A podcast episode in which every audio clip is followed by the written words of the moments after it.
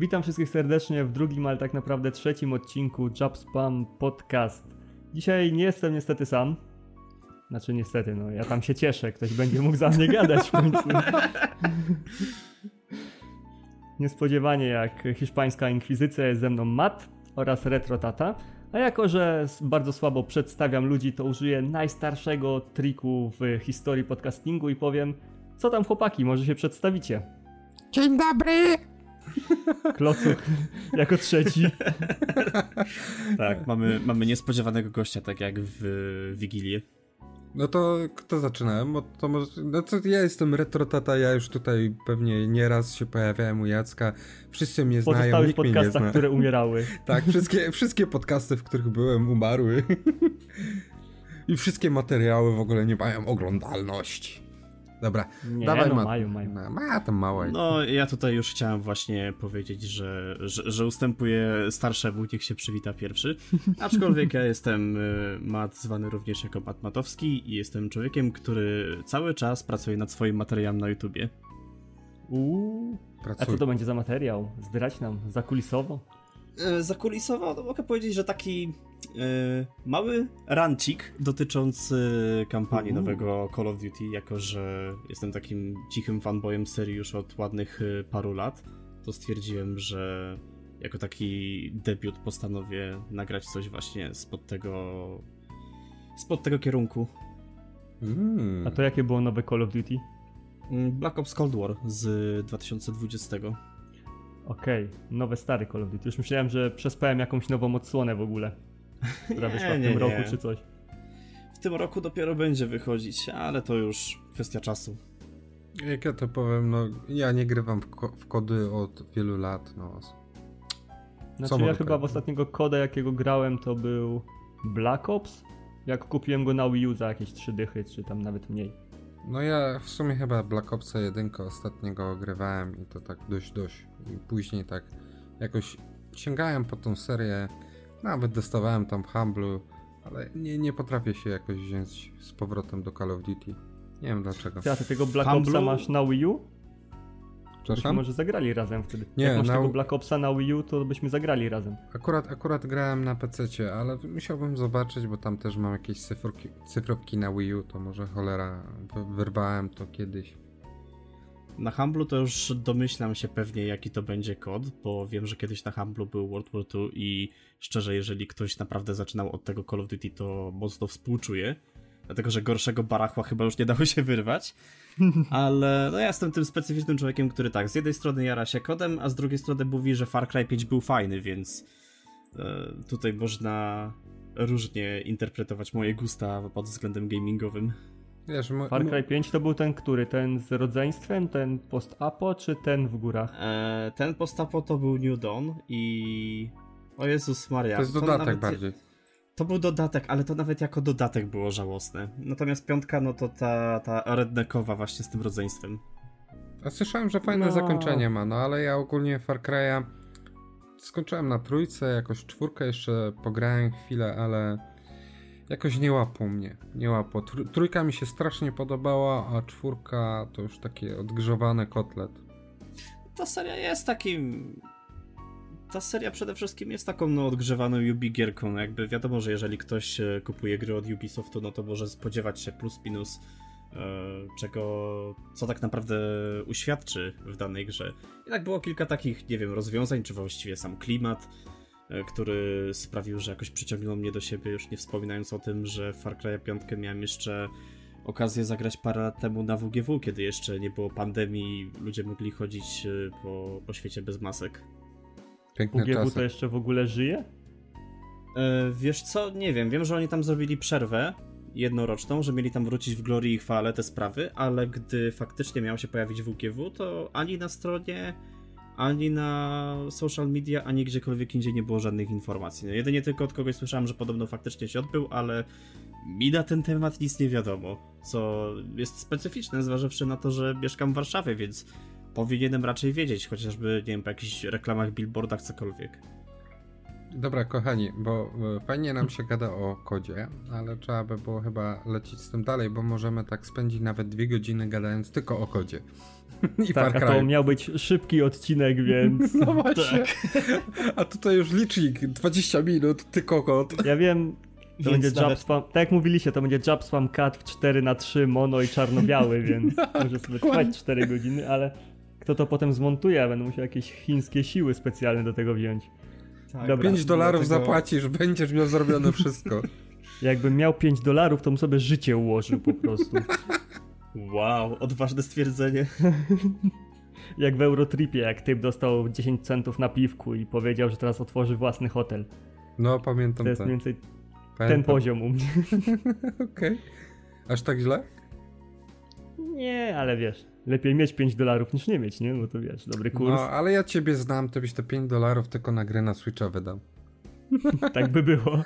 Tak by było. To zawsze jakaś dobra inwestycja. Oczywiście. Jeszcze bym zdrabkę na Enebie kupił, żeby było taniej. Później sprzedaż za 600 zł czy coś. Dokładnie. Ostatnio jak patrzyłem na Enebie, to właśnie super okazja w ogóle zdrabki PSN, 81 zł za zdrabkę o wartości stówy to sobie myślę, kurde, super, dam te, nie wiem, 240 zł czy coś takiego i będę miał 300 w portfelu.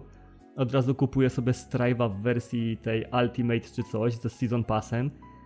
No i wszystko było pięknie. Idę do koszyka, żeby zobaczyć, czy to nie jest jakieś oszustwo. I w momencie, kiedy wybrałem formę płatności, Eneba sobie doliczyła 3 dychy za ten, za transakcję. I tak naprawdę zamiast 81 zł, każda zdrabka była po 95 czy coś takiego. No, bo to zawsze trzeba z tymi kodami dodatkowymi, to trzeba poszukać sobie kodów i wtedy tam wychodzicie tam, nie wiem, zależy od transakcji, czasami 10 zł, czasami 5.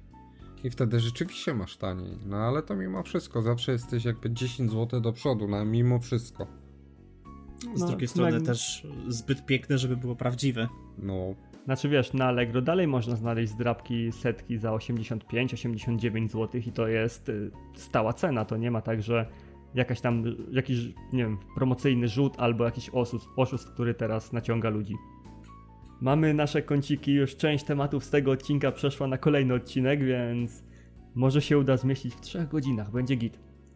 Zaczynamy całość od segmentu, który wprowadziłem w poprzednim odcinku, czyli tym, który pojawił się dzisiaj nie, wróć, wczoraj albo przedwczoraj. No nieważne, pojawił się 2-3 dni temu, czyli japoński kącik bijatykowy. I tutaj w tle będą wybuchy monetek i w ogóle wszystko. I teraz zobaczymy, jak bardzo jesteście obeznani w bijatykach, nie tylko japońskich, ale ogólnie. Zależy o czym pytamy. I anime. Czy słyszeliście o grze Jump Force? Aaaa! Nie!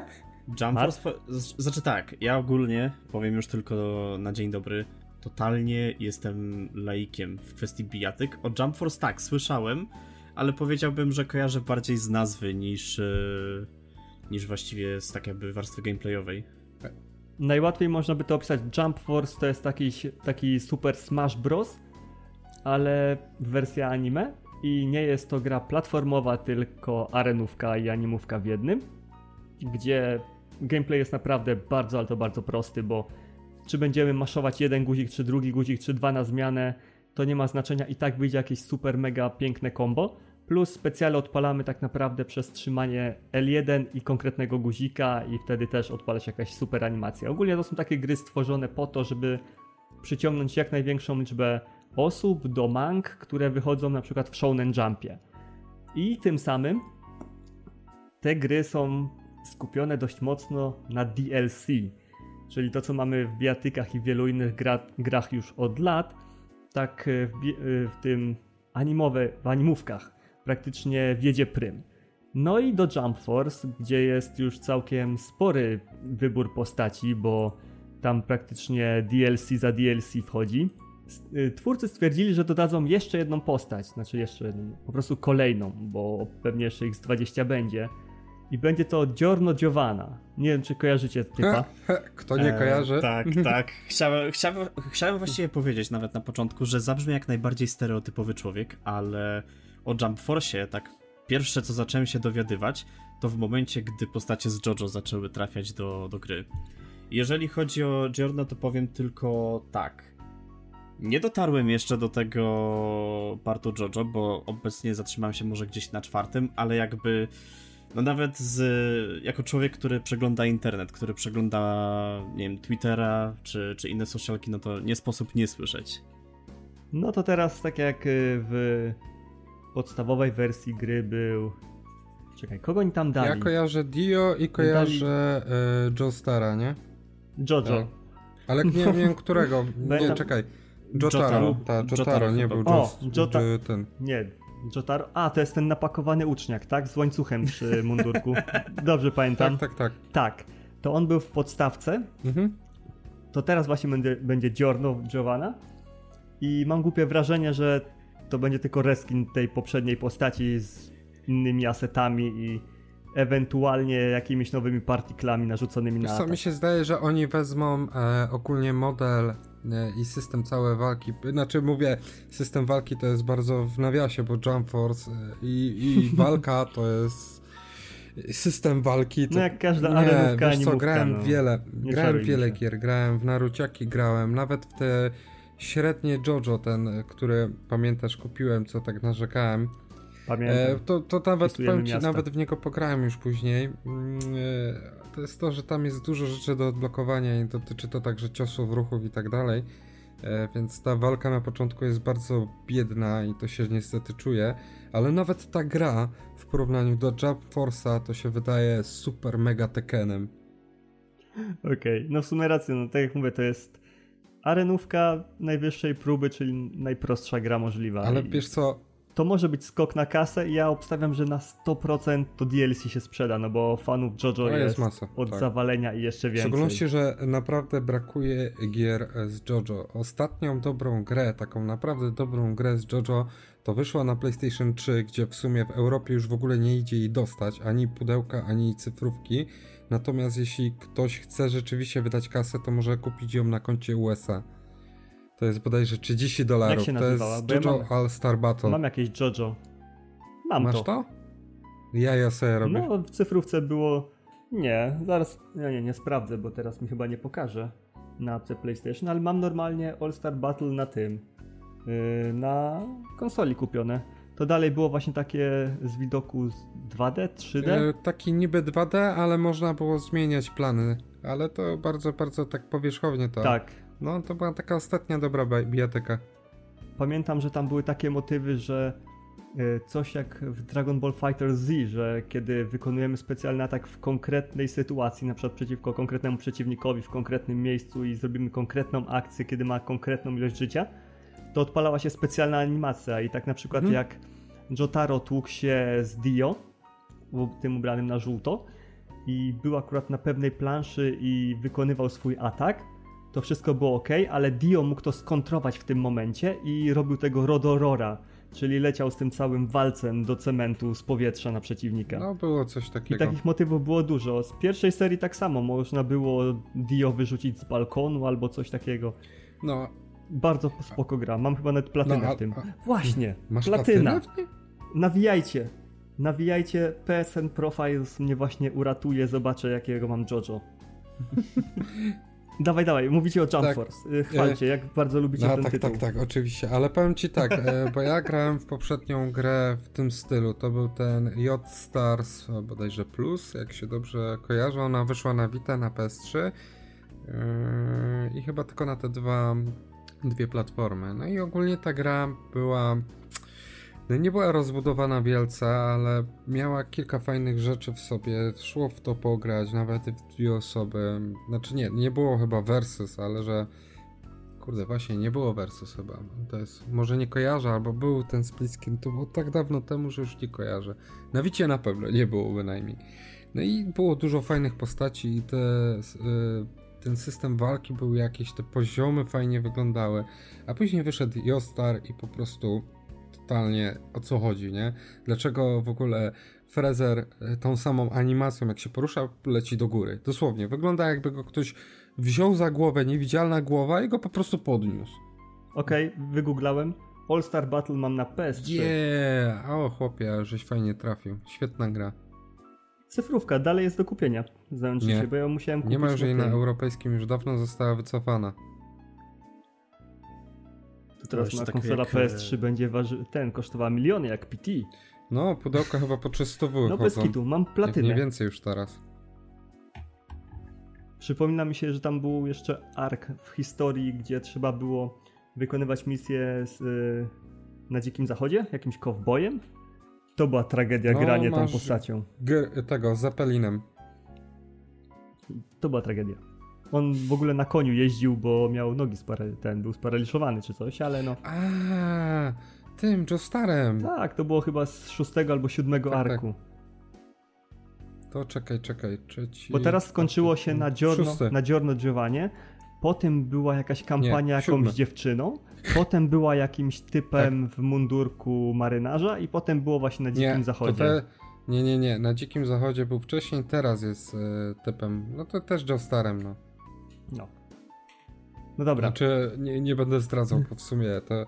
Powiem ci, świetny jest ten nowy part, to ciekawe postacie. Czekam na anime. Dziwne rzeczy się dzieją. Już się przyzwyczaiłem do jakości anime, bo jak widziałem karty mangi i tak wiesz, oglądałeś to anime, widziałeś jak to wyglądało pięknie wizualnie i ktoś ci mówi, że no, manga jeszcze ładniejsza, a potem odpalasz i to jest takie...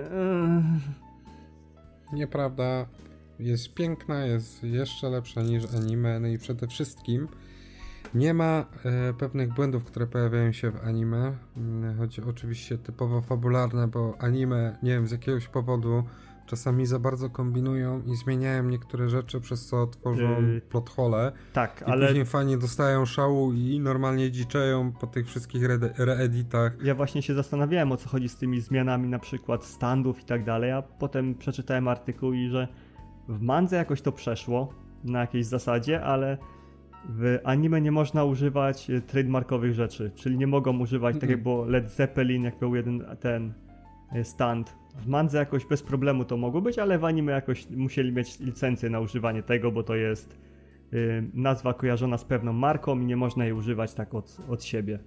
Nie, ale jest więcej, więcej, więcej y, zmian. Nie wiem, przykładem był jakaś tam sytuacja, w której mm, na przykład e, nie można było zostać dotkniętym przez stenda. Anime się e, pojawia sytuacja, że nie wiem, że ta postać zostaje jakimś cudem dotknięta, no ale na przykład w, nie jest wytłumaczone, dlaczego to tak nie Mhm, zadziałało, jak powinno. A w Mandze na przykład była sytuacja, że po prostu postać sobie ten kawałek skóry normalnie wyrwała. A, no to już wiadomo, łagodzenie pod publiczność. No dobra, ale to nie będziemy gadać o Jump Force, no bo szanujmy się i naszych słuchających.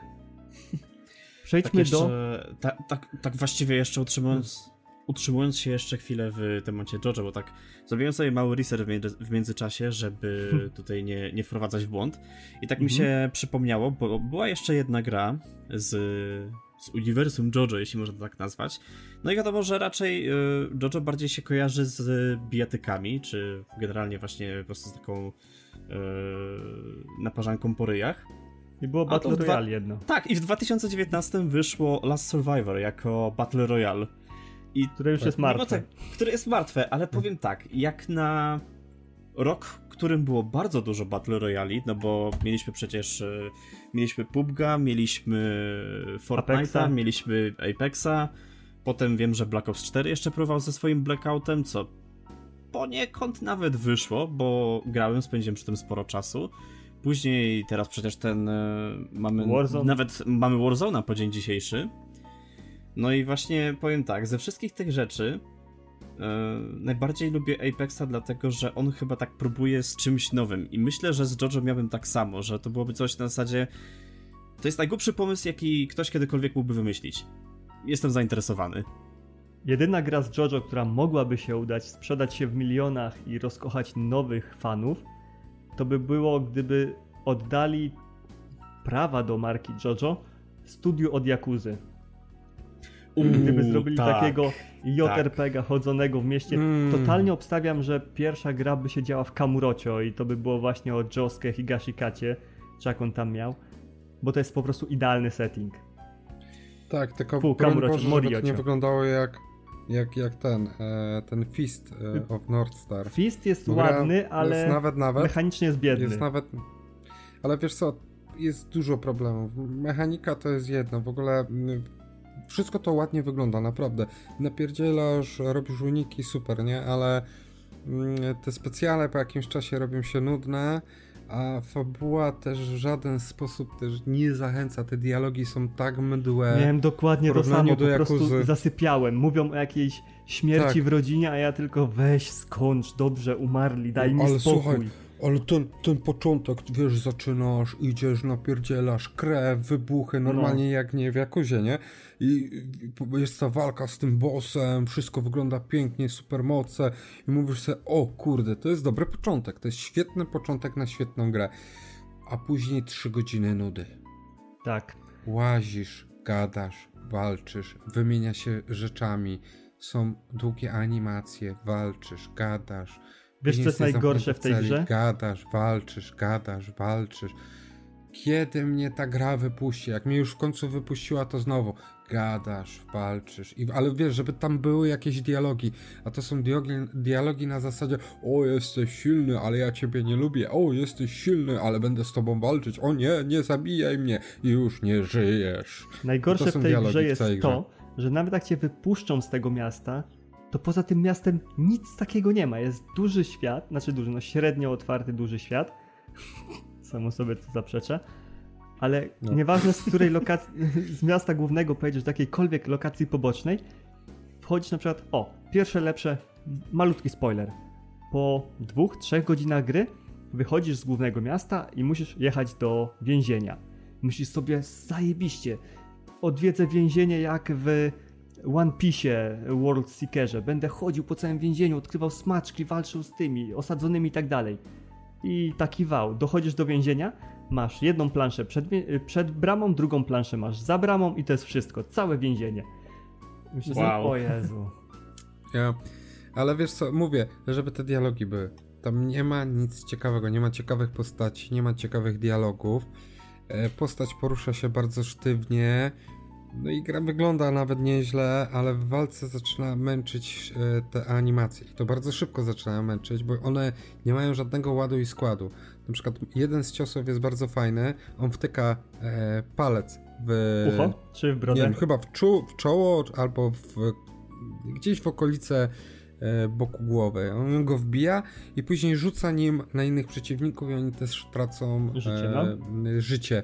Ale jest taki problem, że postać to robi jak jej się chce. Czasami jesteś otoczony przeciwnikami i myślisz, o kurde, fajnie by teraz by się ten, e, ten specjal przydał, nie? Że wepnie, wrzuci na innych. Nie, on zrobi, że rypnie go e, po prostu pięścią w łeb i tyle. A, bo to zależy jeszcze, tam jest kilka stanów, w jakich mogą być przeciwnicy i w zależności od której strony podejdziesz, żeby odpalić specjala, to odpalać innego. Tak samo jakby cię Mhm. w tym samym momencie atakował ktoś z pleców i byś odpalił specjala, to by tak naprawdę, yy, chciałem powiedzieć Jojo, yy, Ken by po prostu zrobił unik i złapał ich obu i zrobił im takie kokoski i by im mózgi eksplodowały. No, ale widzisz, teraz mi się kojarzy, że wyszły też dwie gry e, tych e, Peace of the North Star. To były taka, takie musoki i powiem ci szczerze, jeśli chodzi o system walki, to bardziej mi się w tych musokach podobał niż tak naprawdę w, tym, w tej wersji stworzonej przez twórców Jakuzy. Ale za to głos, e, oczywiście e, Kiryu, Tak. e, pasuje idealnie do tej postaci, Oni więc po tu, prostu- tu nie mam żadnych zaprzeczeń. No. Po prostu wzięli obsadę z Jakuzy i powiedzieli, dobra, teraz nagrywacie do Fista. A oni, co to jest Fist? A, taka Tak. Jakuza, tylko że postapokaliptyczna. Ta, ta, ta, taka Tak. Yakuza, tylko że trochę Mad Max. To Tak, pamiętam jeszcze, Tak, tylko powiem, pamiętam jeszcze tylko z powiem- podcastu opatrzonego numerkiem 0. Się śmieję, że teraz ktoś będzie, kto, ktoś będzie słuchał i pomyśli sobie, hmm, czuję pewne déjà vu. tak. tak, tak będzie. tak będzie, ale słuchaj, e, powiem ci, e, twórcy w ogóle musieli powiedzieć e, Seio, e, Kiryu, powiedzieć, no kojarzysz Kiryu Kazume? No tak, no już kilka lat. No to e, słuchaj, masz być e, bardziej stoicki, ale ja już jestem To stoicki. będzie rewolucyjna tak rola dla bardziej. ciebie. Musisz teraz wczuć się, to będzie coś nowego. Po prostu we, się na nowe gałęzie aktorstwa. Musisz zagrać to samo, ale 300 lat później, po postapokalipsie. What? I w ogóle. Dobra, Tak, Nie- i masz mówić, już nie żyjesz. Nie kopmy leżącego konia. jedna dobra waifu, gra nudna, słaby świat i w ogóle zmarnowany potencjał. Przejdźmy No do szkoda, szkoda. kolejnego newsa w kąciku japońskim bijatykowym, czyli Free Comic Book Day dotyczący Street Fightera 5. Nie wiem czy wiecie, ale w Ameryce, ale chyba też w Anglii i w Japonii jest coś takiego jak Free Comic Book Day. Cały zamysł tego dnia polega na tym, że można się udać na przykład do konkretnej biblioteki, konkretnego stoiska gdzieś tam podczas targów, nawet do studia dewelopera i odebrać jeden darmowy komiks z jakiegoś tam po prostu z jakiejś tam puli. I myk polega na tym, że komiksy są wybierane przez jakiś tam konkurs, coś takiego.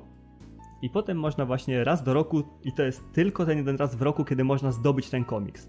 On nigdy nie będzie miał do druku, nigdy nie trafi do wersji cyfrowych, ani, nic tak, ani do sklepów. No chyba wiadomo, do wersji cyfrowych tak ktoś sobie go zeskanuje i wrzuci na jakieś manga foxy albo coś.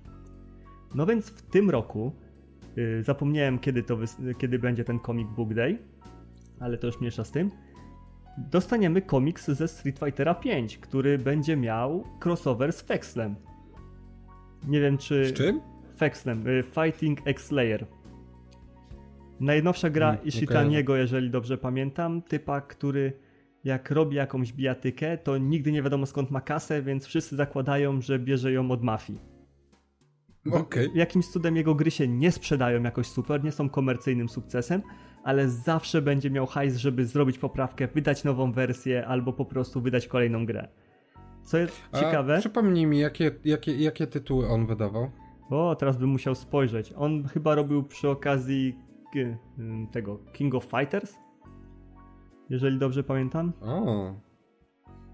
O, już myślałem, że powiesz Jump Force. Studio Arika. O, on właśnie założył studio Arika, które pracowało z Capcomem i tak dalej, bo on chyba wcześniej robił w ogóle w Capcomie. I tak, odpowiadał za Street Fightery, y, Fighting Layer, Ever Blue, Technic Beast, Don Don Pachi Dai Oujo, Nightmare of Drauga, Tetrisy, Tsubase, Subase, o, Dr. Mario, Super Mario Bros. 35, Tetris 99, Tekken 3D, Prime Edition na 3DS-a i tak dalej. Więc no gierek trochę zrobił, ale teraz praktycznie zajmuje się tylko Fexlem, na którego nie wiadomo skąd ma kasę. I co lepsze, postacie z Fexla technicznie nigdzie nie występują, ale ich stroje na przykład trafiły do Street Fightera 5.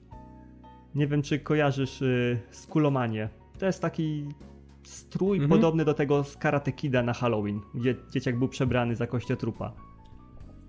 Ja bardzo dobrze kojarzę, bo ja grałem w Exe na salonie.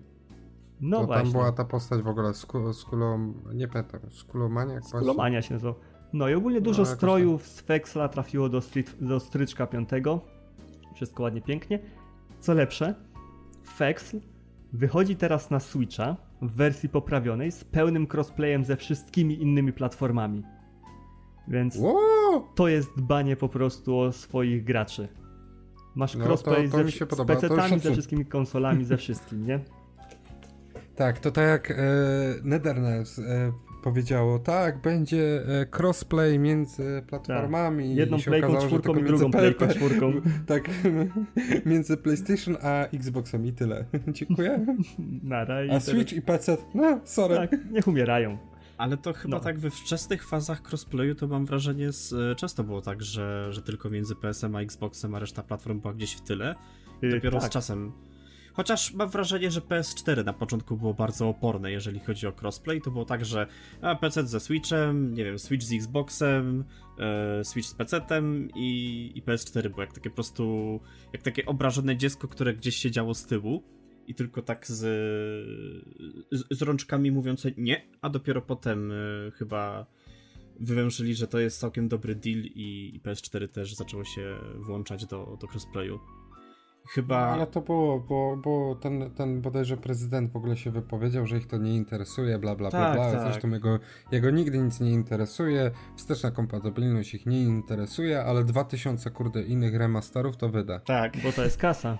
Ale chyba takim pierwszym tytułem, z, który właśnie zaczął tam wchodzić crossplayowo na PS4, poza oczywiście Fortnite'em, no to chyba Rocket League był. Pamiętam, że było wtedy Tak. sporo szumu wokół tego.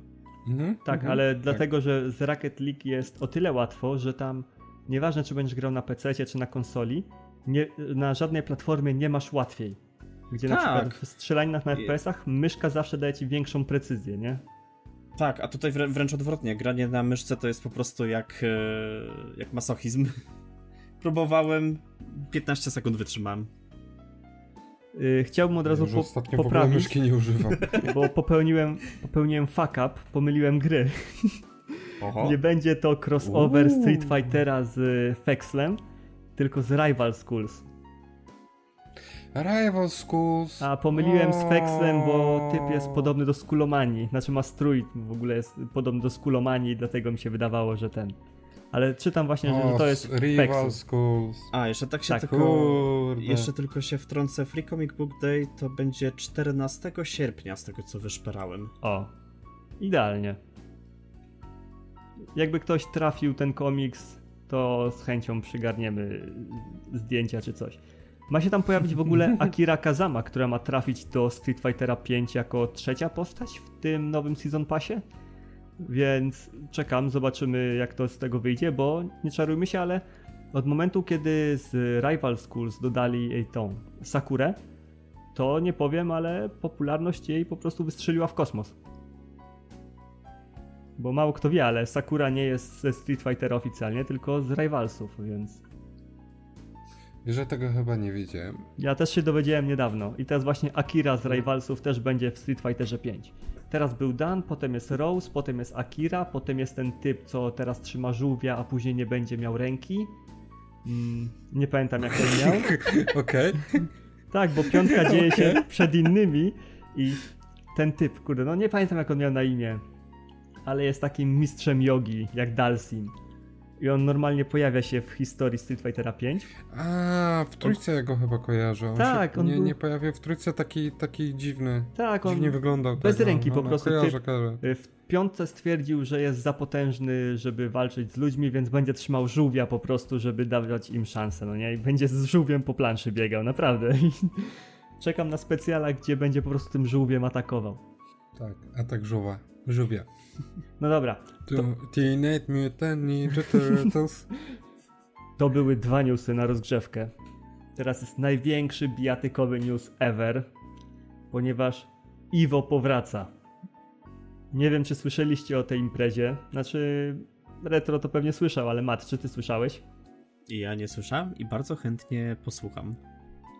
Iwo to jest po prostu największa esportowa impreza na świecie. Nie żaden IM, nie żadne PGA, nie żadne, nie wiem, co tam jeszcze jest. Combo Breaker czy coś. Iwo.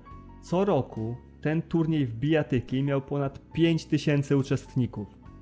Więc to jest po prostu moc, żeby to wszystko skoordynować. I to nie było tak, że 5000 osób grało w dwie gry na krzyż i stali w kolejce i każdy po prostu podchodził do konsoli. Tylko Ja sobie to wyobraziłem. taka wielka kolejka, nie? To było czasami ja, nawet ogromna. to było czasami nawet 12 albo i 20 gier, takich typowych nowych, a do tego jeszcze były stare smasze, jakieś Sailor Moony, Gundamy, JoJo. Tam po prostu było tego od zawalenia, no nie? I A, Gundamy miały dobre gry kiedyś na miały, PlayStation miały. 1. Były tak zepsute, ale Mm. były zarąbiste. Tak, były, były. I ogólnie cała ta impreza poszła do piachu y, w 2019 roku. Nie, w 19 czy 20 była ta cała fala 19 koniec. z tą Koniec całą razem 19. z tą falą oskarżeń o molestowanie, co nagle wypłynęło wszędzie dookoła. że A, to aktorzy, nie, to nie, muzycy, czekaj. producenci, twórcy gier i tak dalej, wszyscy molestowali wszystkich na lewo i prawo. Z czego się oczywiście Ja, nie to śmiejemy, gruba ale to sprawa. tak najprościej to podsumowując, tak? Po prostu ludzie przestali się bać ukrywać takie rzeczy i zaczęli mówić o tym głośno. No i właśnie wyszło, że Mike Z, który był mocno odpowiedzialny za Iwo, molestował całkiem sporo osób. Potem doszło do tego, że jacyś y, topowi zawodnicy robili praktycznie to samo. Ktoś tam brał zdjęcia nieletnich od swoich fanów na Twitchu. I ogólnie z tego powodu wiele firm i wielu profesjonalnych graczy, TO i całych innych zaczęło się wycofywać z Evo. Powiedzieli, że oni nie będą brali w tym po prostu udziału, bo tam jest ten typ, który molestował i tak dalej. No i z tego powodu to wszystko poszło do piachu. Nie mylić tylko z Animewo, bo to jest osobna impreza, która żyje cały czas po prostu pomimo pandemii, bo tam jakimś cudem nic złego się nie dzieje takiego. I ostatecznie. Do, do czasu. Do czasu, do czasu, albo po prostu mają to bardziej tak, ukryte. Do czasu. I dokładnie dwa dni temu, jak dobrze pamiętam, było wielkie ogłoszenie, że Evo chciałoby powrócić, yy, pokazać, że można zrobić taką imprezę w bardzo przyjaznym środowisku i wszystko ładnie, pięknie, ale nie będą niestety mieli pieniędzy, żeby teraz wystartować, no bo jeszcze pandemia i wiecie, przez dwa lata nie mieli praktycznie zarobków z tego, więc wystartować teraz od nowa, znaleźć w ogóle sponsorów to jest cud. I wiecie co się stało? Sony ich wykupiło. Od teraz Evo powraca pod sztandarem Sony. Hmm, ciekawe. I teraz mnie ciekawi jedna bardzo taka tajemnicza sprawa. No bo Sony jak Sony nie ma swojej bijatyki typowej. Myślicie, że kupili Evo jako taki typowo marketingowy ruch, żeby wypromować jakąś swoją nową, ukrytą, nadchodzącą bijatykę, czy tak po prostu wzięli to dla samej nazwy Evo, żeby być lepiej kojarzonym i tak dalej? Wiesz co, no nie mam pojęcia. Ich ostatnią kojarzę bijatyką, która była taką niby sztandarową. E, PlayStation All Star no Battle Royale. All Star Battle. Właśnie chciałem powiedzieć, że All Stars Battle Royale był tym, był właśnie bijatyką od Sony. No, był Mam w tym platynę, takim... to była tragedia. To był, powiem ci tak, to był świetny pomysł, ale... Wykonanie nie, słabe. Nie, wykonanie jest po prostu tak słabe i dobranie postaci też takie dziwne. Znaczy wiesz, po tak Smashu... Tak wszystko wyszło tak... Mm. Po Smashu trudno powiedzieć, że dobieranie postaci jest dziwne, ale po prostu te postacie nie były zbalansowane. Były takie kotki, co tam skakały, którymi można było zabijać wszystkich na lewo i prawo, jeżeli się miało tylko trochę nabitego tego obrażeń. Był Raiden, którym praktycznie ciechało się jak bajonetą, więc te postacie były po prostu wszystkie zepsute, bo Sony się chyba zapatrzyło na Nintendo i powiedziało sobie Platform Fighter? Co to za problem? Tutaj półka, tam półka, tutaj duża dro ten, y, duża ziemia czy coś, niech się tłuką, no nie? No ale oni właśnie nie... Czy wiesz co, to zacznijmy od tego, że w sumie chyba Sony nawet tego zbytnio nie robiło, tylko dali to jakiejś firmie zewnętrznej, bo tam to były jakieś problemy związane z produkcją tej gry. Ale ja już nie pamiętam dokładnie historii. Tam były dość masywne jaja przy, przy, przy tworzeniu tego tytułu. No i tak, moim zdaniem, pomysł, mówię, pomysł był świetny, tylko może za, za, za dużo zrobi, robienie Smasha po swojemu, a może coś tak ba bardziej oryginalne, no nie wiem, nie wiem. To nie jestem, nie jestem ani deweloperem, ani wydawcą. No w sumie to, to, było to dwóch. Mogę tylko gdybać. Było dwóch producentów. Był Superbot Entertainment. Nie wiem, czy ktokolwiek kojarzy w ogóle to studio, ale drugie, już e, bardziej przywodzące cokolwiek na myśl, no to Santa Monica od e, God of War'a. Też tak myślałem, bo w momencie jak pomyślałem o All Star Battle, to od razu mi się przypomniał, że był Cole, był Kratos i tak dalej, co myślę, to Santa Monica tego nie robiła, czy coś? No cóż, wtopili. Nie, nie pierwszy chyba, raz oni, wtopili. Oni chyba tego nie robili w ogóle. Znaczy to mogło być tak, że tak jak w wielu przypadkach, że jedno studio niby robi, drugie im pomaga, trzecie im pomaga i tak, tak naprawdę nikt tego nie robi, bo nikt się nie chce do tego przyznać.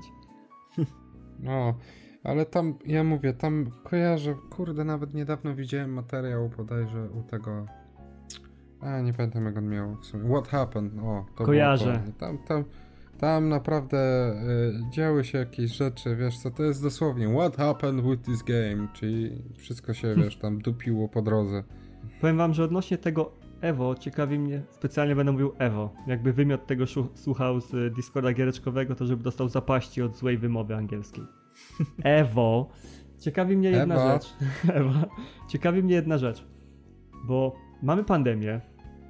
Technicznie Japończycy ją obchodzą i dalej robią y, te swoje Capcom Pro Tour offline'owe, gdzie gracze stają naprzeciwko siebie, ale no wiadomo, to jest ogromny pokój, każdy jest za szybą czy coś konsola jest osobno, oni mają pociągnięte tam jakoś kable, żeby mogli nawet, nie wiem, mieć te 5-10 metrów odstępu od siebie, ale wtedy grają offline'owe, jest najlepsze doznanie. I teraz mnie ciekawi, jak to będzie z tym Evo, no bo mamy pandemię, nie mogą zrobić imprezy na 5000 osób, żeby wszyscy grali na offline. Jeżeli zrobią to onlineowo, no to nie czarujmy się, jak ktoś gra po Wi-Fi, jak ktoś ma słabego neta, jak ktoś jedzie na necie z telefonu, to to będzie tragedia grać przeciwko niemu, a na przykład nie mogą zmusić ludzi do tego, żeby ciągnęli kable, bo na przykład ja bez problemu 2 metry kabla czy tam 3 mogłem sobie pociągnąć od routera do konsoli, ale są osoby, które mają na przykład e, router na, na parterze, a mają konsolę i telewizor na piętrze. I ciągnięcie 20-30 metrów, metrów kabla jest nie po ich myśli, więc ciekawi mnie jak oni to rozwiążą, no bo niestety, ale zdarzały się przypadki, kiedy podczas turnieju typ, który był faworytem, odpadał w połowie, bo on powiedział, że on nie będzie grał z jakimś innym typem, bo są lagi i tak dalej, on wychodzi. co, no co ja mogę powiedzieć, no... To już jest ich sprawa, jak oni to rozwiążą. Jedyne sensowne byłoby, nie wiem, wymaganie, żeby każdy posiadał kabel. Jak nie będzie, no to grać z innymi, którzy nie mają kabla. No tak, tam ale tam się jak to wtedy wyegzekwujesz? Jak, jak, jak zdobędziesz dowód, że ktoś gra po kablu, bo wiesz, podpiąć sobie kabel, który idzie donikąd, albo podpiąć kabel, kabel który idzie do radiówki, to wiesz, każdy może. No, ja miałem radiówkę, to wiem jaka to jest zabawa. No. No, nie trzeba będzie... Pięknie, po prostu pięknie. Streamowanie e, za pomocą radiówki to tak jakby próbować sobie, nie wiem, podrapać się, e, wiesz, oko e, nożem, więc to równie przyjemne. Mat, a ty co sądzisz? Bo tak milczysz chwilowo. E, znaczy ja to, ja to wiesz, jakby dalej jeszcze czekam ze swoim tematem, więc spokojnie ja się zdążę rozkręcić. Ale jeżeli w ogóle chodzi o kwestie związane z eventami i pandemią, mnie to o tyle bardzo zaintrygowało, tak już trochę odchodząc już od, od tego tematu, bo oczywiście można spekulować nad tym, że wydarzenia powiedzmy masowe, jak to wszystko zorganizować. Ja jestem na przykład ciekaw, e, bo zawsze chciałem wybrać się z takich wydarzeń, już tak sięgając gdzieś e, lokalnie w Polsce na, na Pyrkon Zawsze miałem jakąś okazję, ale coś tam wychodziło, albo to praca, albo brak pieniędzy, albo cokolwiek innego. I wiem, że w tym roku Pyrkon ma powrócić i tak jak o ile jeszcze w innych krajach ludzie są e, w stanie jakoś poradzić sobie z pandemią, tak jak mówisz, że zadbanie o to, aby były odstępy między ludźmi, żeby każdy powiedzmy miał jakieś zapewnione bezpieczeństwo. Tak w tym jednym wielkim rozgardiaszu, jakim jest Polska, jestem ciekaw, jak e, zamierzają to zorganizować tutaj, zakładając, że oczywiście do tego dojdzie. Online. Pewnie zrobią tak, że będzie coś na zasadzie koncertów live online, czyli że będziesz musiał wykupić dostęp do streama i będziesz mógł sobie przełączać się między konkretnymi panelami na streamie. Właśnie to jest ciekawe, bo z tego co wiem, to można już normalnie kupować bilety tak na wydarzenie, które ma się odbyć na miejscu. Zresztą e, ja będę od swojego znajomka wtedy odkupywać e, bilety, bo u niego też coś tam wypadło. Więc właśnie jestem ciekaw, czy dojdzie do tego ostatecznie. Mam nadzieję, bo e, fajnie byłoby się wybrać w końcu po, po tylu latach. Oczywiście, no jeżeli będzie jakiś większy bajzel związany z pandemią, no to wiadomo, lepiej siedzieć w domu i dbać o bezpieczeństwo. Czy właśnie w formie online, tak jak pamiętam też poprzednie kiedyś konwenty były organizowane w ten sposób, żeby przynajmniej cokolwiek się odbyło? Mi się bardzo podobało to, że jest jakaś y, gra na VR, na PC-ta. VR chat? Coś takiego. VR chat, tak, tak. Tak. Mi się bardzo tak, podobało, że w momencie, kiedy zaczynała się pandemia i miało być Iwo, ktoś z y, grających tam, nie wiem, to są gracze, to są moderzy, no nieważne, każdy tam może robić własne plansze, własne rzeczy i tak dalej stwierdził, że on jest fanem bijatyk i on odtworzył całą halę Iwo, gdzie są rozgrywane mecze i tak dalej, z monitorami, ze stanowiskami dla komentujących, ze stanowiskami dla graczy i tak dalej, właśnie w tym VR-czacie. I zrobił taki pokój chyba na 500 osób, żeby pomimo tego, że nie można wychodzić z domu, to żeby był ten klimat, ta atmosfera, tak, żeby to, można było to żeby chociaż przejście, przejście po wirtualnej hali. No dobra, czyli nie będziemy już tego bardziej kopać, no zobaczymy co z tego wyjdzie. Przejdźmy teraz do zwykłego newsroomu, czyli niestałego kącika.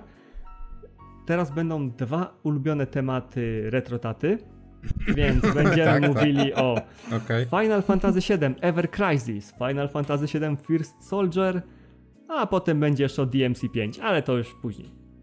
No więc panowie, nie wiem, jak się zapatrujecie na Final Fantasy Ever Crisis, które ma być całkowitym opowiedzeniem historii wszystkich finali, łącznie z prequel, prequelami, sequelami, interquelami, komiksami, mangami, filmami itd. Tak Znaczy powiem ci tak, e, jeśli to będzie w takim klasycznym trochę systemie walki, to może być fajnie, bo powiem ci z tych filmików, które widziałem, e, to wygląda dosłownie jak e, taki wszystko Bido, na mobilkę, pamiętaj. Rem, remaster, Bido remake e, siódemki, wiesz, bo akurat widziałem tylko z siódemki te, te co się pojawiało. Tak, bo to się zacznie ogólnie ten system siódemki, walki, no.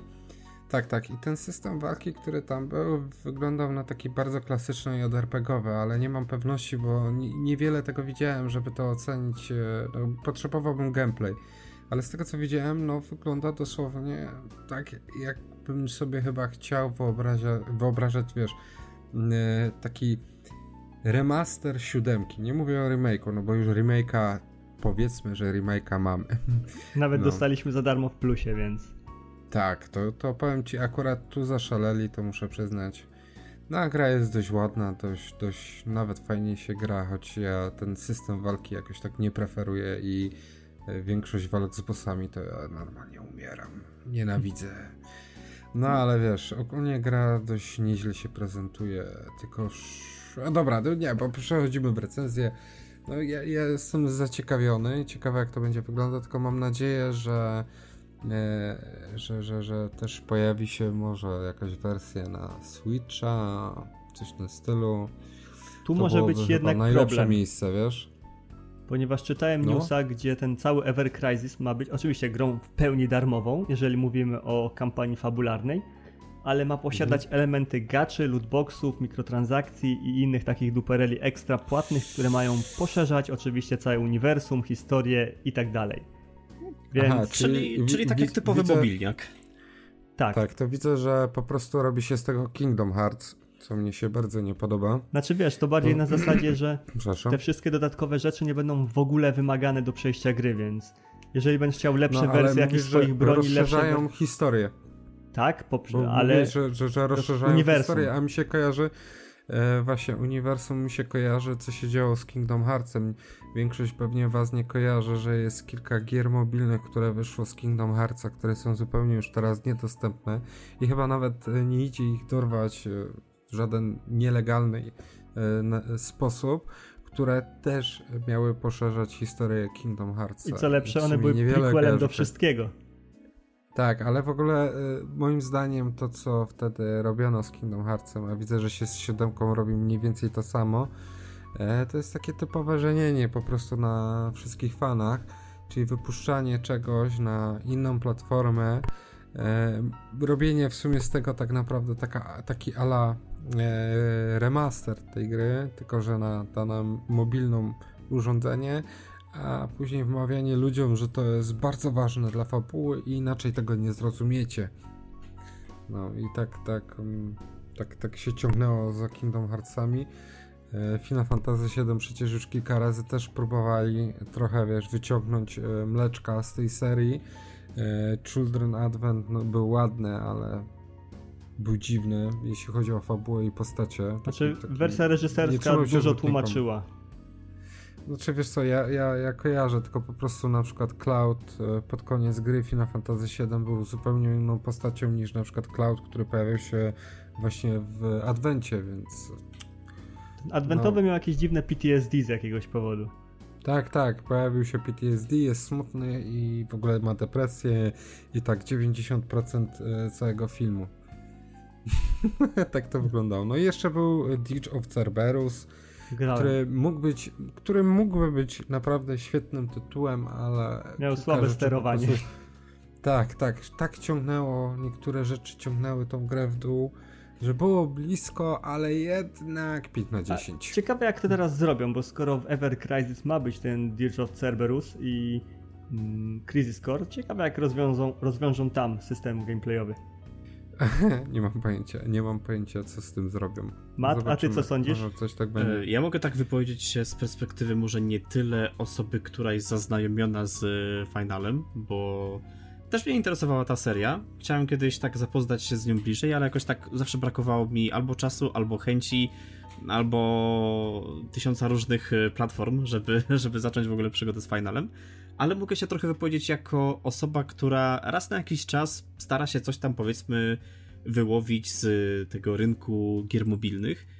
I z jednej strony cieszę się, że w końcu wychodzi coś, co w miarę możliwości wygląda jak jakaś taka, miarę, taka sensowna gra mobilna, która nie jest zrobiona na odwal się i, i po prostu istnieje po to, żeby zbijać kupony z danej serii, bo zazwyczaj to był taki problem właśnie gier mobilnych, że albo wychodziło coś, co, co było totalnie no, tytułem, które ciężko było traktować jako, jako grę, albo to po prostu był port jakiejś gry z innej platformy, więc tak naprawdę przenoszenie czegoś, co było pełnoprawnym tytułem na, na wersje mobilne, ale brakowało przez długi czas jakichś gier, które były właśnie na telefonach i które były w miarę możliwości dobre. I chyba tak y, mam przynajmniej nadzieję, po tym jak y, oczywiście rozszalał się Genshin Impact, że teraz więcej osób, y, znaczy więcej twórców będzie brało jakby przykład w zasadzie, że można stworzyć jakąś grę, która będzie tam gdzieś miała te swoje mechaniki właśnie gacza, czy, czy inny sposób właśnie na monetyzację e, takowych dzieł, ale jednocześnie w sposób, który nie będzie zbyt inwazyjny, który nie będzie zbyt irytujący, a i przy okazji będzie to opakowane w grę, która no jakby nie patrzeć od strony rozgrywki stoi naprawdę dobrze. Więc mam przynajmniej nadzieję, że, że to pójdzie w tym kierunku, ale no póki co dla mnie to jest jedna wielka niewiadoma. No, tylko wiesz, bierz pod uwagę, że no, Genshin Impact bierze bardzo dużo z Breath of the Wild, e, Breath of the Wild, czyli Zelda. No. Znaczy powiem tak, e, grając trochę, znaczy nie grałem dużo w Zeldę, nie grałem dużo w Breath of the Wild, więc e, nie jestem tu jakimś wielkim ekspertem, bo może miałem jakieś 5-6 godzin na koncie, co w kontekście tej gry to jest bardzo mało, ale tak patrząc subiektywnie na te obie gry, Powiedziałbym, że jedyne co je tak naprawdę łączy, to może kwestia związana z żywiołami, że tam na przykład y, jedna postać y, lepiej włada ogniem, druga tam na przykład zamraża i można to jakoś łączyć ze sobą w walce z przeciwnikami i ewentualnie movement, ale ja bym powiedział, że Genshin to jest taki miszmasz po prostu wielu różnych gier, gdzie gdzieś tam z tyłu próbuje też zrobić coś po swojemu. No, dosłownie miszmasz, bo nie wiem, czy widziałeś, E, te animacje, które kradną z innych gier. Tak, było głośno o tym. Więc tak, to jest miszmasz, to jest dosłownie miszmasz wszystkiego. Masz tam trochę Zeldy, masz animacje z Niera Automaty. Znaczy wiesz, Chciałem zależy tam, jeszcze czekaj, z tymi animacje jeszcze z innych gier. No. Z tymi animacjami Ale... zależy jeszcze od tego, czy one nie były takie typowo stokowe, kupowane dla każdego, że każdy deweloper może kupić. Bo jest dużo takich źródeł, gdzie freelancerzy robią jakąś konkretną animację dla jakiegoś te, takiego typowego modelu i po prostu sprzedają to ile wlezie, więc to niekoniecznie musiało być ale... brane typowo z Niera, ale to mógł być po prostu jakiś z Asset Store'a jakaś animacja czy coś. Ale wierzysz, że oni e, akurat brali z Asset Store'a animację tej pięknej pupy? Powiem tak, ich gry ogólnie czerpią bardzo dużo z dużo innych gier pod względem gameplayu i tak dalej i tak na przykład nie Genshin Impact, tylko Honkai Impact. Z chęcią bym zobaczył na konsolach, bo to by było po prostu takie DMC. Tylko gacha DMC i to by było wspaniałe na Switchu na przykład. Ale widzisz też z drugiej strony, przynajmniej to można oczywiście porównać, że tutaj trochę jednej gry, tutaj trochę drugiej gry, ale przynajmniej zrobione w taki sposób, że to nie wygląda jak taki chamski asset flip, który jest zrobiony tylko po to, żeby a, zgarniać tak, pieniądze tak. z tych ludzi, a ci, którzy... Pozdrawiamy ci, fanów FIFA. Ty mówisz fanów FIFA. Ja ci powiem, mm, to odkryłem niedawno przeglądając jeden kanał na YouTubie. Nie będę mówił jaki, ale ludzie prawdopodobnie domyślają się jaki. Że FIFA, która jest na Switchu, to jest tak naprawdę ta sama FIFA, która była w poprzednim roku, ale ze zmienioną cyferką, że tam tylko może ewentualnie są drużyny zaktualizowane. Tak, ale gameplay wszystko jest to samo. A z kolei poprzednia FIFA jest klonem jeszcze poprzedniej FIFA, w której również nic się nie zmieniło. Poza oczywiście zaktualizow- zaktualizowanymi składami, także to są dopiero jaja. Że... E, ale to nie jest nic nowego tak naprawdę, bo to co mówisz to już się działo nawet kojarzę przy PlayStation 2. Tak, jak ostatnia FIFA wyszła w 2004. To, to była po, poprzednia. Ostatnia FIFA na Playa 2 wyszła chyba w 2004 roku albo nie, w 2014 późno, roku. Późno. I to tak naprawdę była poprzednia FIFA, tylko z aktualizacją składów. Może co, tak, coś wtedy z było faktycznie, bo pamiętam, że mm, FIFA na PlayStation 2 otrzymywała się jeszcze bardzo długo, ale po prostu mnie w tym wszystkim bawi fakt, że jej nawet nie kryje się z tym, że, że to jest po prostu Ctrl-C, Ctrl-V yy, ta sama gra, tylko z lekkimi zmianami. I można to wyczytać bez problemu na, yy, na stronie producenta właśnie, jeżeli chodzi o opis gry. No tak, tak, tak. FIFA już robi od lat, to już mnie nic nie zdziwi. To... No dobra, dobra a, a propos asset flipów. Co sądzisz, co sądzicie o Final Fantasy VII First Soldier, czyli Battle Royale w uniwersum Final czyli, Fantasy VII? Tak, ja zobaczyłem, ja zobaczyłem trailer tego, tego tytułu. Moja pierwsza reakcja to było takie.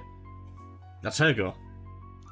Moja pierwsza Kto... reakcja była takie zajebiste, ja chcę, to za, chcę w to zagrać, znaczy, to wyjdzie znaczy, na Switcha. Znaczy tak, to z jednej strony zapowiada się naprawdę ciekawie, bo jeżeli jest coś, co lubię w nowych Battle Royale, bo oczywiście można e, zrobić coś, co będzie na przypominać na modłę, nie wiem, PUBG Mobile, czy, czy jeszcze przed PUBG Mobile była chyba e, Garena Free Fire, to się chyba tak nazywało. Potem tam A, wychodziły pamiętam, jakieś... takie płatne, no.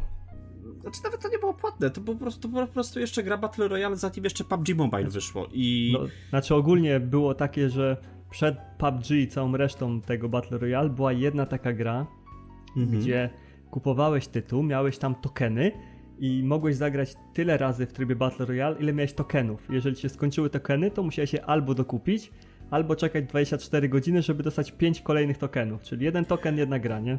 A ja wiem, że podobno taki system był y, w Decaling, kiedy przechodziło na, na free to play, tylko że to był akurat PC-owy Battle Royale, gdzie na początku ta gra była płatna, potem zaczęło się robić mniej graczy, więc przeszli na model free to play, który tak naprawdę nie był free to play, bo sprowadzał się do tych tokenów i było na zasadzie że ten token odzyskiwał się, znaczy mogę, mogę się mylić, bo już mogę dokładnie nie pamiętać, więc w razie czego najwyżej ktoś mnie poprawi, że wydawało się token, żeby roz, rozegrać mecz, jeżeli wygrałeś mecz, to ten token odzyskiwałeś, ale jeżeli go przegrałeś, no to token traciłeś, musiałeś albo czekać, albo dokupić kolejne tokeny. To wiem, że mniej więcej jakoś na tej zasadzie się opierało. No a potem wyszła dwójka, która była martwa po kilku dniach, bo grały w nią cztery osoby. Jeżeli, tak chodzi o, jeżeli chodzi o Fajdala, tego Battle Royale'owego, jeżeli jest coś, co lubię w Battle Royalach, to kiedy próbują e, kiedy nie próbują właśnie jakby odkryć koła na nowo, że o, tam zbierasz zasoby, strzelasz, e, zbierasz dalej zasoby, znowu strzelasz, tam od czasu do czasu się chowasz i tyle. Tylko tak jak chociażby było właśnie z, z Apexem, gdzie grało się w trójkach, można było się respić nawzajem, gra była dynamiczna, więc to nie było typowe chowanie się po kątach. Tak jak widziałem, że Final też coś tam próbuje e, swojego zrobić, jakoś powiedzmy trochę pozmieniać mechanikę, tak aby nie wyglądało to jak kolejna oklepana e, gra na telefon. I to, że jest mhm. wydawana mobilnie, to jest dosyć ciekawy myk, bo wiadomo, że oczywiście znajdzie się ktoś, kto kto gardzi bardzo grami mobilnymi i powie, że gry na telefon to, to, to nie jest gaming. I taka okay. osoba nie będzie miała. taka osoba nie będzie miała wątów do tego, że, że tam, nie wiem, wychodzi jakaś. E, e, część, wychodzi jakaś odsłona popularnej serii, którą ktoś tam lubi, ale wychodzi na telefonie. No to równie dobrze dla tej osoby ta, ta gra może nie istnieć i, i nikt się tam nie będzie czepiał, więc mam wrażenie, że wydanie tego na telefon jest takim bardzo bezpiecznym zagraniem że w razie czego to. A, ale to tylko taki eksperyment, to było mobilnie, to, to ty, tym się nie przejmujcie, tego nie było, w razie jak coś tam pójdzie nie teges. Plus na telefonach bardzo dużo się zarabia, no bo nie czarujmy się, ale wszystkie reklamy, jakieś kolaboracje, tak jak w przypadku np. Final Fantasy XIII albo Street Fightera i tych innych gier. Plus lootboxy na znaczy dla nas to jest takie dziwne wydać na lootbox hajs, no nie? Ale w takiej Ameryce albo Japonii, gdzie lootbox kosztuje na przykład dolca, to jak ja bym tak, miał wydać gdzie... złotówkę, to ja bym też kupował to jak porąbany, bo bym sobie mógł wydać dwie dychy, miałbym 20 lootboxów, się tym nie przejmował. Ale u tak, nas 20 i... lootboxów potrafi kosztować 150 zł, to nam to się nie opłaca. Nam się nie opłaca, a też jakby nie patrzeć, to otwieranie lootboxów też jest pewną formą rozrywki, no bo przecież jeszcze dawne lata e, filmów na YouTubie... Pokemonów tak, ale to już nawet nie, nie cofając się aż tak bardzo, ale chociażby lata jeszcze na YouTubie, jak były jakieś e, CSGO, openingi i tak dalej, to też przeciągało do siebie ludzi. Więc tak naprawdę to ktoś, kto otwierał te skrzynki, musiał je kupować. Yy, więc on zarabiał na to, żeby móc otwierać kolejne skrzynki z, z filmów właśnie na YouTubie. No a twórcy zarabiali na tym, że ktoś te skrzynki kupuje. Więc maszynka się napędzała sama. Mój kumpel No, ja tak ogólnie 9 nie stów lubię, zarobił w CS-ie. Na zanoża dostał. Nie, nie cierpię, nie cierpię lootboxów. Ja po prostu na samą myśl żygam i jak, jak myślę, jakiekolwiek grze pojawia się moment, w którym coś otwieram i muszę czekać, żeby mi się pojawiła ta nagroda. O Jezu, to tak. We wnętrzu coś we mnie umiera i po prostu mam ochotę tą grę rozpierdolić o ścianę. Znowu mam, flash, znowu mam flashbacki z poprzednich podcastów i nie wiem, to, to było z tego trzygodzinnego też. Pamiętam, że, że najlepsze rozwiązanie. A, bo pamiętam, że to było chyba. To był wtedy temat otwierania zawartości w Mortalu. Że po prostu najlepsze rozwiązanie to jest, że naciskasz, pobijasz animację, ewentualnie otwierasz 10 naraz i masz całą listę pokazaną tego, co dostajesz. Możesz sobie przeskrolować. Jak coś cię zainteresuje, to podejrzy ci tyle. Czyli jak w Guilty Gear Ja, tak naprawdę. straszne. Łowisz rybki, wyciągasz lootboxy, ale otwierasz wszystkie naraz. Znaczy nie, dla mnie też po prostu lootboxy to jest jedna wielka zmora gamingu i fajnie, że jakby deweloperzy wzięli to pod uwagę i teraz lootboxy zamienia się czymś innym. Czymś, co też nie do końca się sprawdza, bo w, na przykład powiedzmy live service w grach, które są tworzone w myśl dwuletniej żywotności, więc moim zdaniem wydawanie gry w formie live service, która ma istnieć dwa lata, i która ma być potem zastąpiona przez nową odsłonę jakiejś gry, to jest dosyć dziwny, czasami w ogóle nietrafiony zabieg. I zresztą Battlefield 5 przykładem. Powiem tak, mnie same lootboxy jednak już nie przeszkadzają. Nawet biorę je tak trochę za plus w grze, ale tylko pod warunkiem, że nie psują balansu rozgrywki, czyli na przykład mogę z nich wydropić jakieś duperele kosmetyczne, które nie wpływają praktycznie na nic.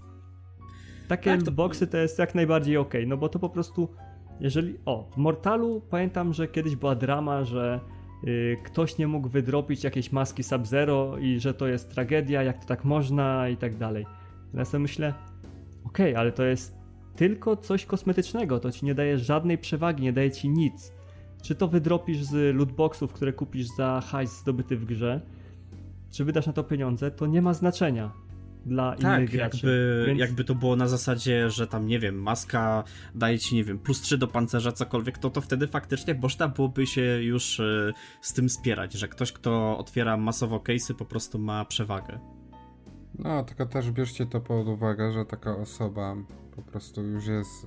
Mm, nie wiem, nie, nie powiem uzależniona, bo to nie jest ten typ gry. e, Nie, nie jest ten typ. E, I wiesz, i to tak jak mówię, no, jak, jak już jesteś wciągnięty grę, na przykład chcesz ją wymaksować, chcesz mieć wszystko, no i to, to też dotyczy tej głupiej maski, nie? Którą y, będziesz mógł nawet 100 godzin y, próbować zdobyć, no bo to, tak to działa, nie?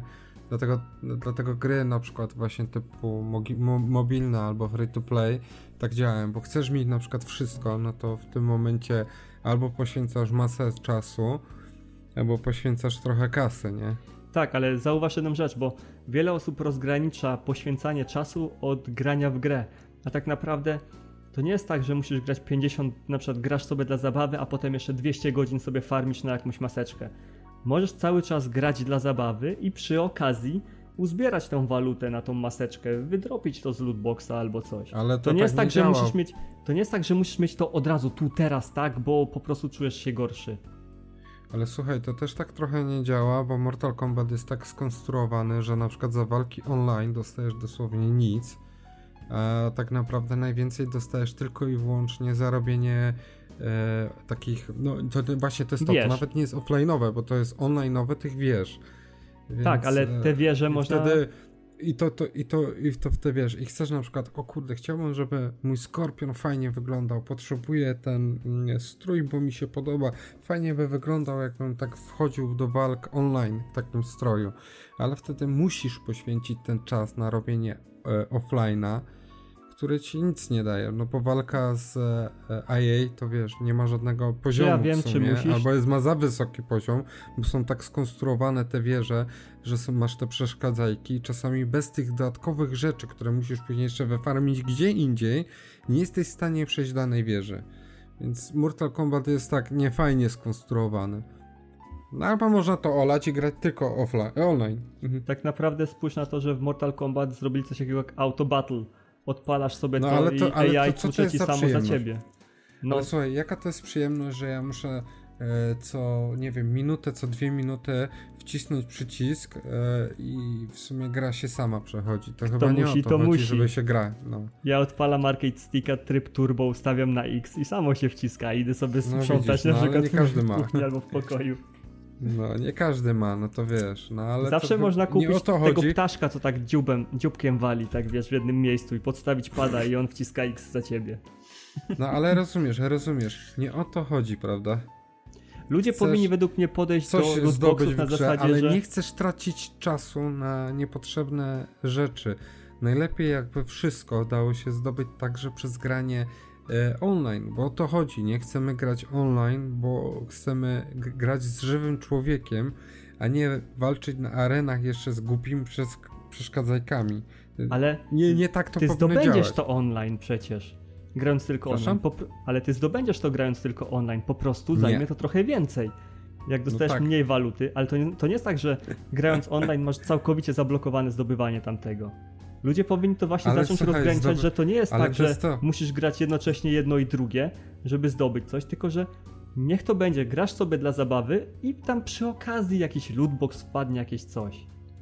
Ale nie wpadnie ci lootbox, może ci wpaść pieniądze, ale to są tak małe kwoty, że nawet w krypcie nie otworzysz jednej skrzynki po całym dniu grania online. No może po całym dniu ci się uda na jedną z taką tańszą zebrać. Powiem tak, No to i- samo mi mówili w Street Fighterze 5, że nie dam rady uzbierać y, hajsu na postaci. W tym momencie mam 260 No tak, tysięcy. ale ile ty czasu spędziłeś w tym Street Fighterze, chłopie? Ty kurde człowieku, ty, ty, ja tylko słyszę, Jacek wraca z pracy, dobra, czas na grind w Street Fighterze, więc ty cały czas w to grasz. Ja, przypo- ja przypominam jeszcze. Ja przypominam przecież jeszcze o graniu w Street Fightera na tym, jeszcze przed podcastem w wiadomościach obwieszczonko. Tak, Było. dokładnie, Jacek, ty cały czas tą grę, a ja na przykład nie gram cały czas Street Fightera, ja nie zdobędę żadnej postaci. Ty możesz zdobyć wszystkie nawet, jak będziesz Jeszcze- tak napierdzielał. 230 tysięcy i mam na całego season passa z y, nowego sezonu, który normalnie kosztuje około 100. Więc na spokojnie da się wszystko zdobyć. Biorąc No da uwagę, się, że... da się, ale nie każdy chce spędzić w grze tysiąc godzin. Ale i tak będą w to grali przez 1000 godzin. To jest ten Ale paradoks. kto? Ludzie grają po 2000 godzin w Mortala, a i tak narzekają, że lootboxy im przeszkadzają, bo nie mogą na nie zarobić. Ale grają 2000 godzin, to sami z siebie i tak będą mieli ten hajs. Ale słuchaj, ale masz dokładne przykłady tych osób. Ja bym chciał zobaczyć przykłady, bo to mówisz o ludziach, że oni grają 2000. Ja też narzekam na lootboxa, ale nie gra w 2000 w Mortala. Jeśli spędziłem 100 godzin w Mortalu, to będzie naprawdę dobrze, bo wątpię, że nawet tyle było. Jeśli 50, to będzie, będzie dobrze, więc mm, e, no nie licząc story, to, to inna historia.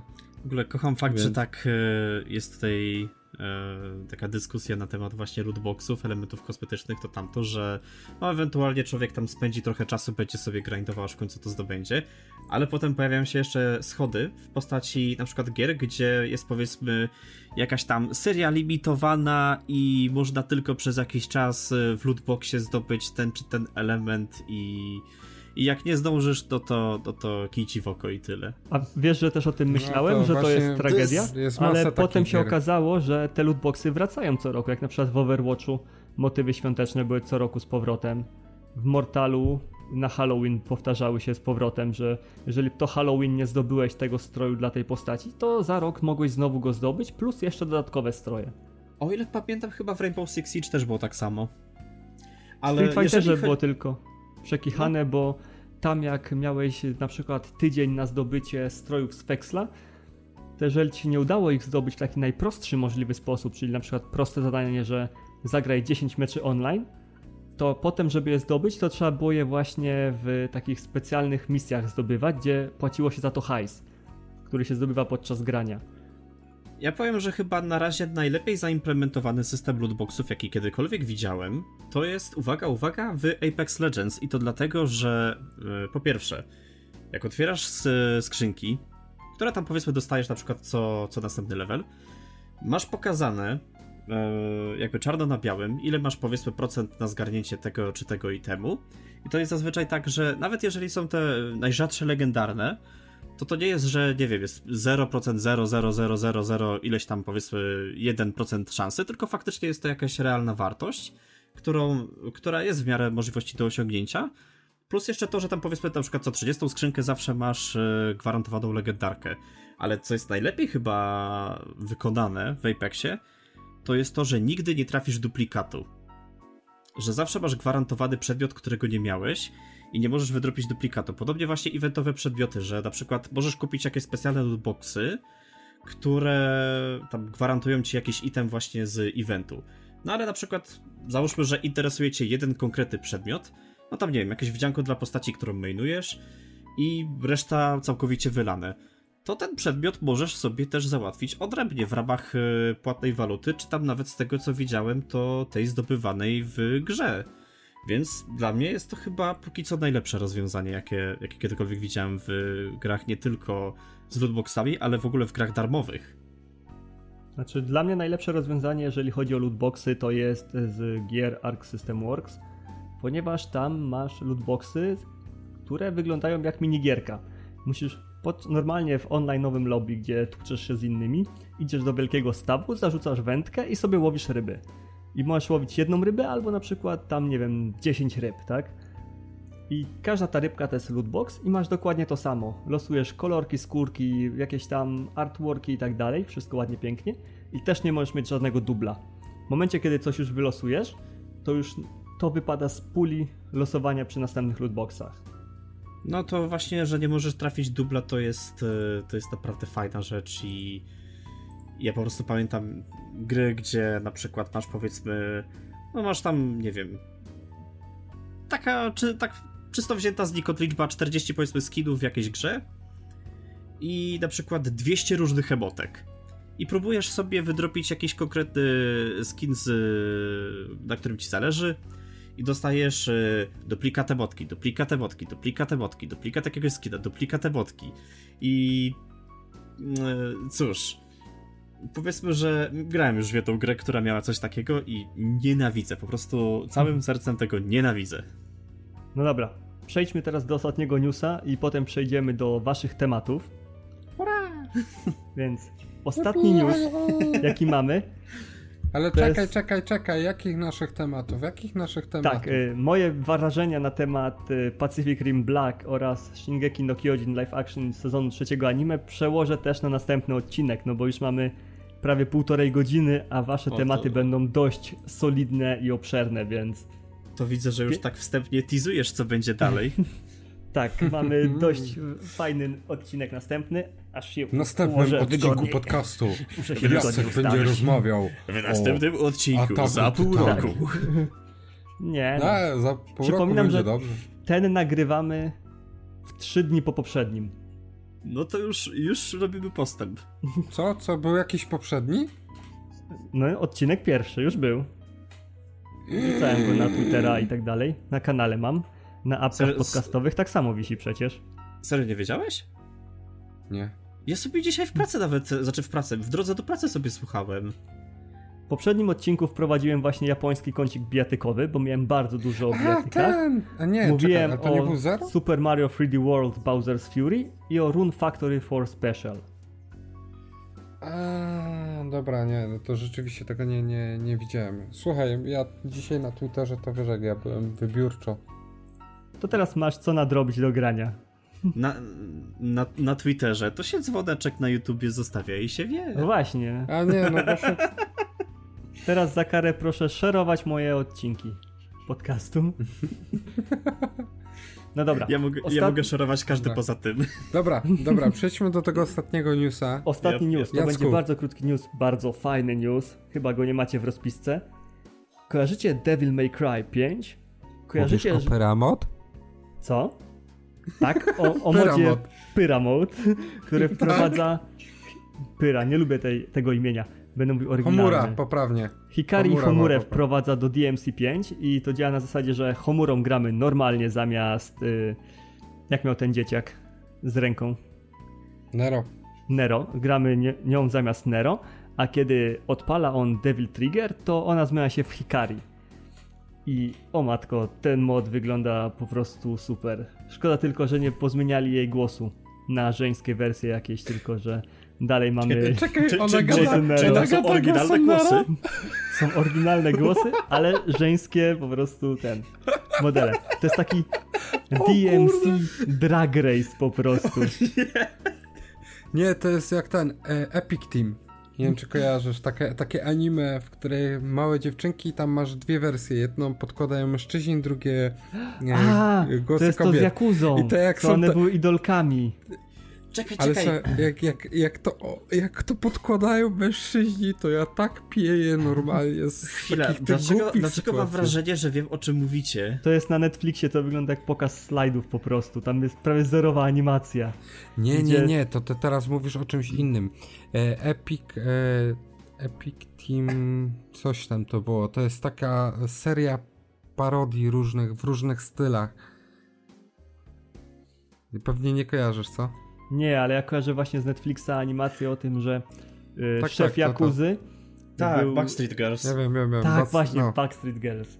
Po prostu było piękne. To było tak Ale powiem abstrakcyjne. ci, humor, humor, humor był świetny, ale to wygląda po prostu jakby wzięli, pokolorowali e, sceny Mangę. z mangi i No. powiedzieli tak, to jest anime. To taki pokaz slajdów. No. Nie wiem, jak, jakbym grał na PC, to bym totalnie przetestował ten mod. Ale że nie gram na PC, to zostaje mi tylko popatrzeć, jak to pięknie wygląda. No jakbym miał e, DMC5 e, na PC, to bym mógł sprawdzić, ale nie kupię z jednego względu, bo e, Capcom gra. olał wersji... Nie, Capcom olał e, po prostu graczy PC-towych i zamiast dostać specjalną edycję, tak samo jak z DMC, Devil May Cry, czyli tam, e, tym rebootem, Mhm. nie, PC-towcy też nie dostali tej specjalnej edycji, dostaliśmy po prostu wersję podstawową, bez żadnych dodatków. W tym przypadku akurat pojawi się ten dodatek z Virgilem bodajże. Tyle i dziękuję, do widzenia, pa, kopa w dupę. Ale chyba japońscy deweloperzy niezbyt pałają miłością do PC-ów, bo Guilty Gear Strive też będzie tako dziwne, dziwnie podzielone, bo PS4 i PS5 będzie mogło grać ze sobą bez problemu, a PC będzie gdzieś tam na swojej farmie za murkiem trzymany. Bez A crossplayu, to jest bez ba- niczego. ba- ba- bardzo dziwna sytuacja, bo na przykład większość gier z PlayStation Vita właśnie wychodziło też na PC. Ostatnio nawet Jakuzy się pojawiają na PC. Więc e, są japońscy deweloperzy, którzy doceniają rynek PC-towy, w szczególności, że na przykład Azja, e, nie mówię, że cała Azja, ale na przykład część e, Indonezji, na przykład e, i, i Indii głównie używa laptopów, bo u nich konsole są bardzo drogie. E, I dlatego japońscy deweloperzy też mają tam rynek swój własny, dlatego tam też mają tańsze gry, bo mają e, niższe ceny na Steamie, tym swoim rynku. No i tak, ale niektórzy zauważ, doceniają, a niektórzy są jak Capcom. No. zauważ, że tamten rynek ma bardzo dużo PC-ów, laptopów, dlatego, bo to jest jedna wielka farma botów. Tam są całe firmy, które zatrudniają ludzi do farmienia golda, które jest później sprzedawane. Coś jak w Chinach Ale z więzieniami, że w Chinach masz więzienia, gdzie musisz farmić golda w WoWie w ramach kary. Ale słuchaj, ale nie tylko, bo tam ogólnie jest duży popyt na taki sprzęt, no bo tak jak mówisz, każdy się na czymś zna, każdy potrafi programować, każdy potrafi w coś tam w programie graficznym. Jest duży popyt na laptopy, tam są niskie ceny na te laptopy. E, I to nie tak, że biorę to, wiesz, e, tak sobie z ręki, tylko e, widziałem też statystyki od youtubera, który sam jest, sam był in, no, Hindusem, chciałem powiedzieć Indianin, no ale Hindusem jest, no kurde, no jest Indianinem, no nie? No jest, no Jest, człowiek z Indii, Indianin. No. Tak, jest hi- Hindusem i normalnie całe statystyki pokazywał, też ceny konsol co do laptopów, ale teraz ci tego nie znajdę, bo to było z dobre 3-4 lata temu, to Ja widziałem już nawet filmik, nie wiem, czy ja go chyba nawet nie obserwuję już lata, więc... ja widziałem filmik na YouTubie od typa Modklot, jakoś tak, który pokazywał jak działa internet na Kubie. Wiecie, niby piękny kraj turystyczny, znaczy piękny region turystyczny i tak dalej, ale tam macie internet państwowy. Każdy musi płacić za podłączenie do internetu państwowego, który jest w pełni cenzurowany. Jest często odcięty od wielu portali światowych. I jak Kubańczycy sobie wymyślili, że będą grali w gry po sieci, założyli własną piracką sieć, która jest ciągnięta kablami przez mieszkania od switcha do switcha, przez routery, puszczana przez Wi-Fi i tak dalej. I dostali pozwolenie na to od państwa tylko dlatego, bo ich sieć jest całkowicie odłączona od reszty internetu. Musieli własne Allegro zrobić, własne jakieś portale, własne serwery stawiać do gier. To jest po prostu magia. E, to mi się bardzo przypomniało, teraz jak właśnie powiedziałeś o tym internecie kubańskim, mi się przypomniało bodajże to był gracz StarCrafta, który opowiadał swoją wizytę w, e, w, w, w Korei. Korei.